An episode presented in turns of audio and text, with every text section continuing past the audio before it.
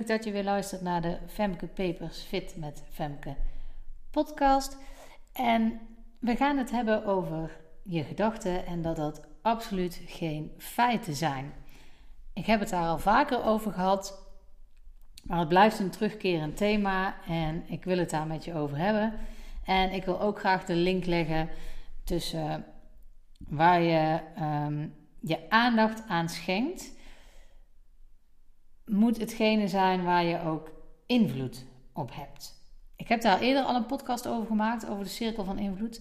Dan duik ik daar nog veel dieper op in. Maar aan de hand van een aantal voorbeelden wil ik je daar weer in meenemen. Want het is echt wel bepalend in hoe dat je omgaat, ook met je eetgedrag. En ik heb een aantal mooie concrete voorbeelden naar aanleiding van gesprekken die ik met de dames heb gehad waarmee ik werk, die jou ook kunnen helpen daarin. Die jou ook daar inzicht in kunnen geven. Nou, wil je daar nou nog verder in duiken en ehm, echt daarbij geholpen worden? Nou, kijk dan eens op www.fitmetfemke.nl. Want daar kun je ja, vinden hoe ik je daarbij zou kunnen helpen. Maar goed, we beginnen zoals altijd met een hoogte- en een dieptepunt. En deze raakt ook wel een beetje uh, waar ik het over wil hebben. En dat is een van de voorbeelden eigenlijk ja, die daar ook over gaan. En uh, ik vind deze heel typerend. Het heeft niks met afvallen te maken, maar wel in hoe je in een bepaalde situatie staat. Ik heb het volgens mij in eerdere afleveringen al over gehad dat uh, mijn huis groot onderhoud gaat krijgen. En dat ik dat best wel een dingetje vind. In die zin dat er mensen in mijn huis komen wanneer zij willen komen om het uh, te gaan maken.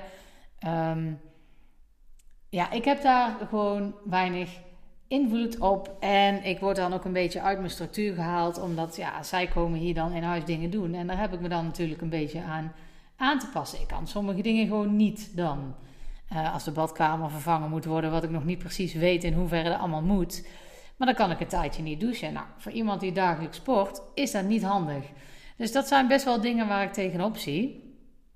En daar kun je op bepaalde manieren op reageren. En uh, een dieptepunt, nou niet zozeer mijn dieptepunt, maar wel een beetje het dieptepunt um, nou, in de mensheid misschien dat ik heb ervaren, is toch wel dat gisteren een brief van een van de medebewoners, en daar stond geen naam bij, maar een van de medebewoners bij mij in de brievenbus lag. En uh, dat was een algemene brief gericht naar al diegenen uh, waarbij groot onderhoud op het programma staat. Daar stonden allemaal redenen opgesomd waarom het echt een slecht idee was om dat te gaan doen en hoe belachelijk het was en dat de woningcorporatie dat erdoor wilde drukken en wat ze allemaal wilden gaan veranderen en dat het zonder overleg ging en dat het echt niet kon en um, et cetera enzovoort. Een paar voorbeelden. Het ging over dat er verhoogde wc's gaan komen en dat als je 1,78 bent, je dan met je benen bungelt. En dat kan natuurlijk echt niet. En stel nou dat je kleine kinderen hebt, dan kunnen die niet op de wc klimmen. Toen dacht ik, ja, dat is inderdaad iets om je heel erg druk over te maken. Dit is sarcasme, dat begrijp je. ik ben 1,67 meter en um, in mijn vorige huis hadden we ook een verhoogd toilet. Ik kan prima met mijn voeten bij de grond. Dus um, los daarvan, of dat het feitelijk juist is of niet is het natuurlijk gek om je daar druk over te maken. Over verkeer wat in de straat dan komt omdat er bouwverkeer is, zou ik me heel erg druk om maken. Lijkt me heel verstandig. Um, om je druk te maken dat uh, ja, je dus even niet kunt douchen. En je hoort het me net zeggen, ik vind er ook een dingetje. Ik heb daar ook last van. Maar niet in die zin dat ik een brief ga opstellen bij mijn buurtgewoners in de bus ga doen zonder mijn naam daarbij te zetten. Om vervolgens aan te geven of we alsjeblieft de goedkeuring hier niet voor, wilden geven voor die hele verbouwing. En toen dacht ik: oké, de situatie is als volgt. De woningcoöperatie wil groot onderhoud plegen, want dat is nodig aan de huizen. Vervolgens pakken ze het heel grondig aan, zodat er ook van energielabel omhoog gaan. Dat is de situatie. Je kunt er inderdaad naar kijken zoals deze meneer. Ik ga er even vanuit dat het een meneer is van uh, eh, 1,78 en omdat hij met medebewoner en niet medebewoonster uh, eindigde in die brief. Uh, je kunt daar zo op reageren door er heel erg tegen te gaan schoppen. Alles niet te willen hebben wat ze überhaupt van plan zijn en het heel erg als een inbreuk op je privacy te zien.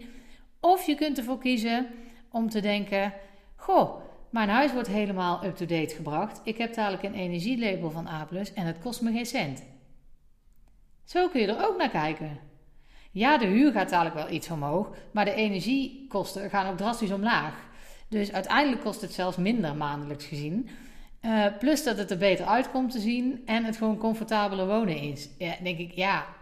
Weet je, uh, als je dat niet wilt of er meer zeggenschap over wil hebben, dan moet je bij de woningcoöperatie zijn. Niet bij mij om te vragen of ik het wil intrekken, want het gaat gewoon toch gebeuren. Kijk, riolering moet vervangen worden. Dat gaat gewoon toch gebeuren. En dat moet ook vervangen worden. Anders heb je later dat het misschien kapot gaat, ben je veel verder van huis.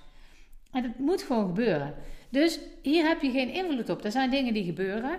Kijk naar waar je wel invloed op hebt. Maar goed, ehm, voordat ik daarop verder ga, even dit als uh, dieptepunt afsluiten. Dit is dus een dieptepunt van uh, mijn vertrouwen in de medemens, om het zo maar te zeggen. Dat ik dacht, oh, wat vervelend dat je jezelf daar zo lastig mee kunt maken. Um, en tegelijkertijd is het natuurlijk prettig dat je het zelf anders kunt zien. Het geeft je ook wel een gevoel van, goh, ik vind dit ook heel lastig. En mijn eerste reactie is ook om in de weerstand te schieten. Maar ik ben gelukkig wel een aantal stappen verder dat ik niet dusdanig te tegen ga schoppen. En ik zeg gelukkig omdat het heel veel onnodige energie kost. Goed, daarop uh, verder borduren. Je hebt daar dus geen invloed op en het gaat gewoon gebeuren. Waar je wel invloed op hebt, is hoe dat je ermee omgaat.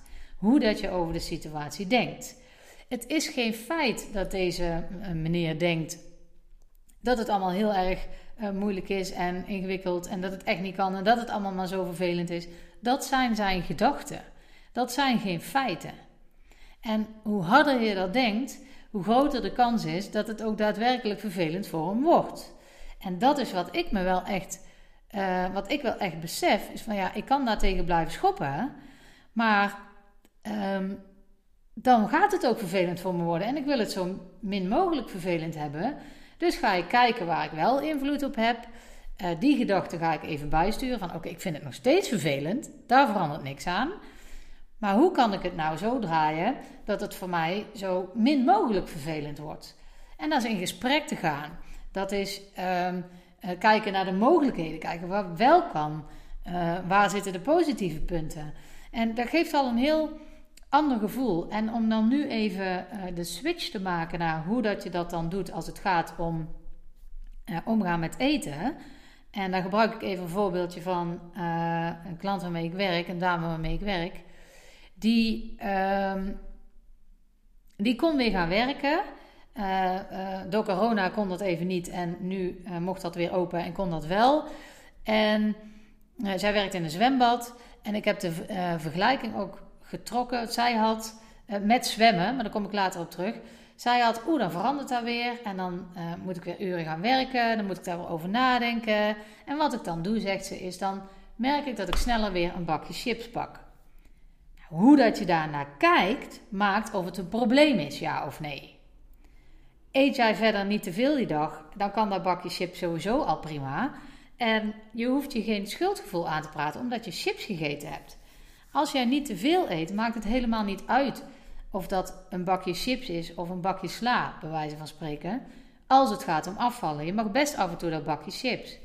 Maar als jij denkt, oeh, en nou doe ik het weer en wat vervelend en ik moet erover nadenken en dat vind ik lastig, dan pas wordt het een probleem.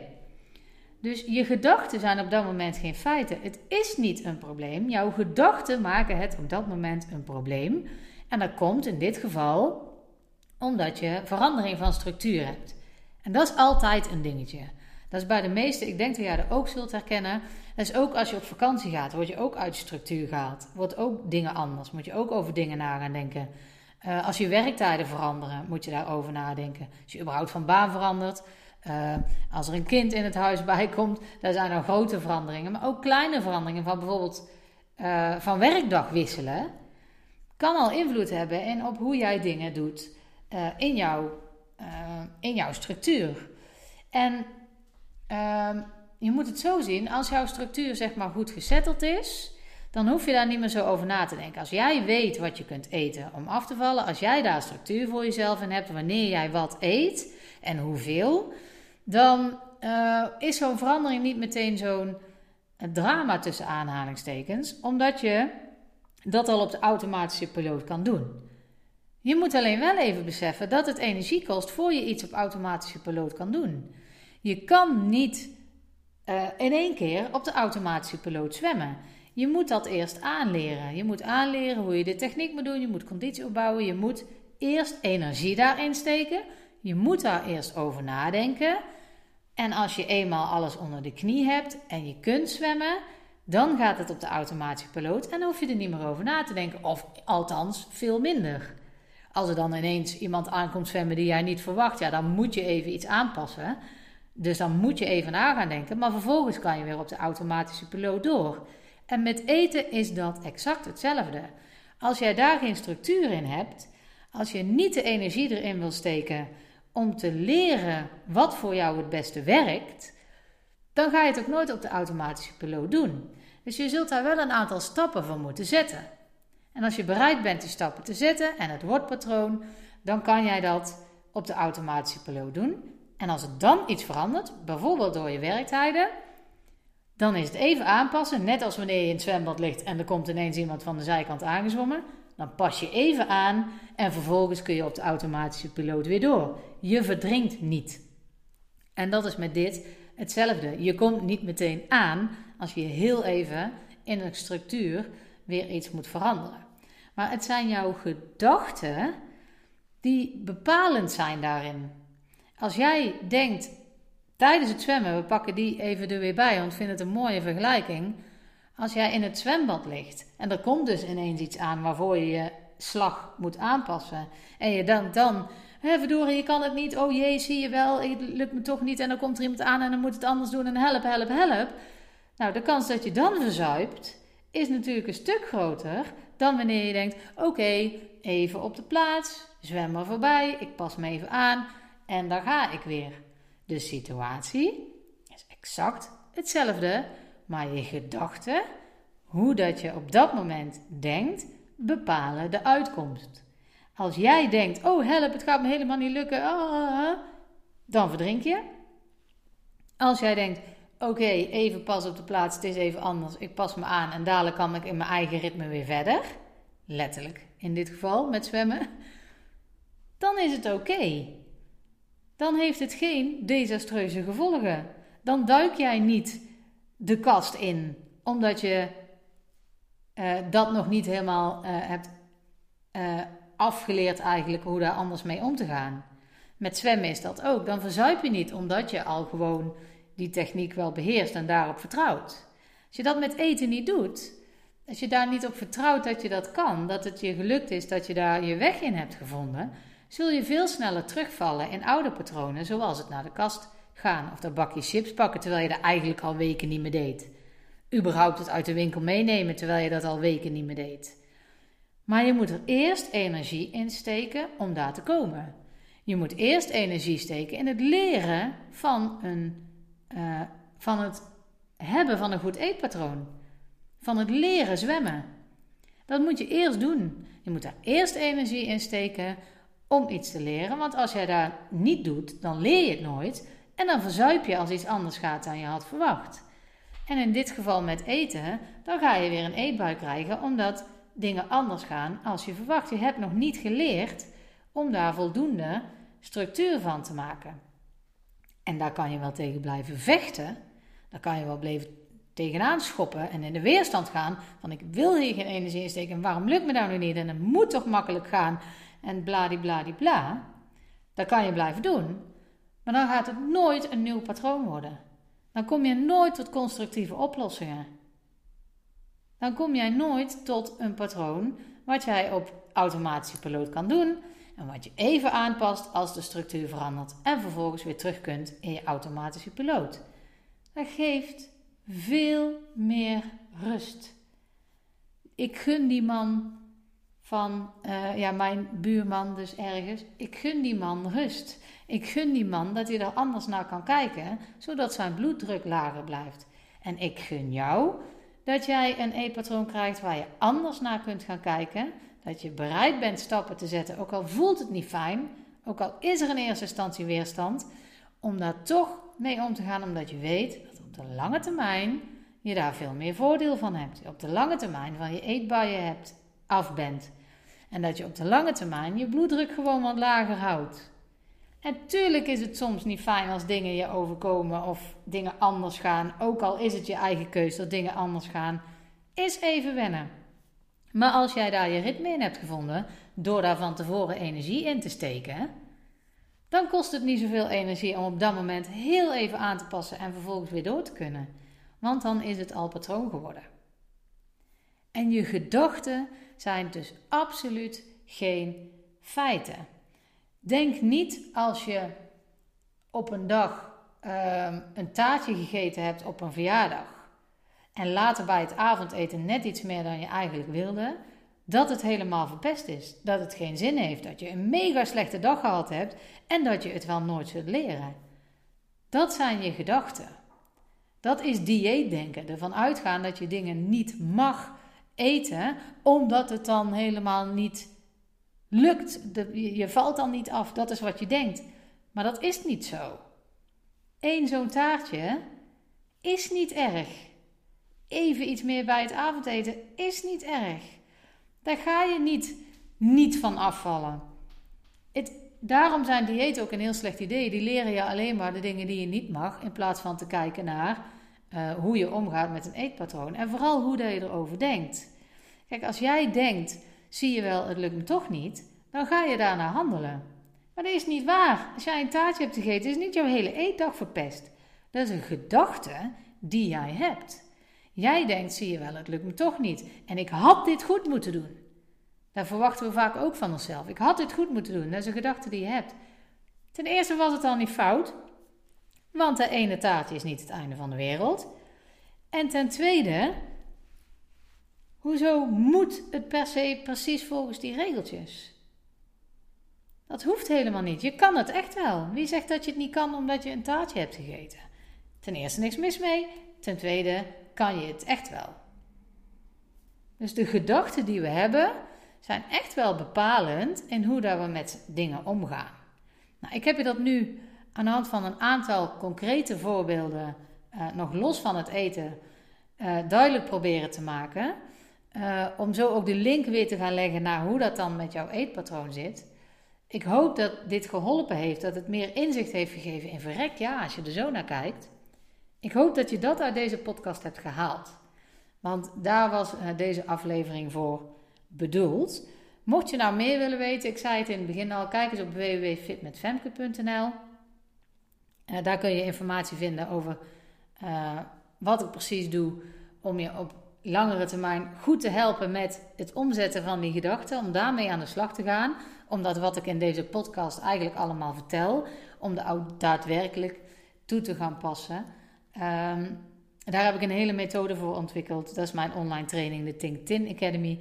Daar kun jij informatie vinden op www.fitmetfemke.nl. Uh, wil je er niet naar kijken? Prima. Het is natuurlijk helemaal aan jou. Maar weet dat het, dat het kan. Dat, uh, en dat ik je kan helpen als je dat graag zou willen.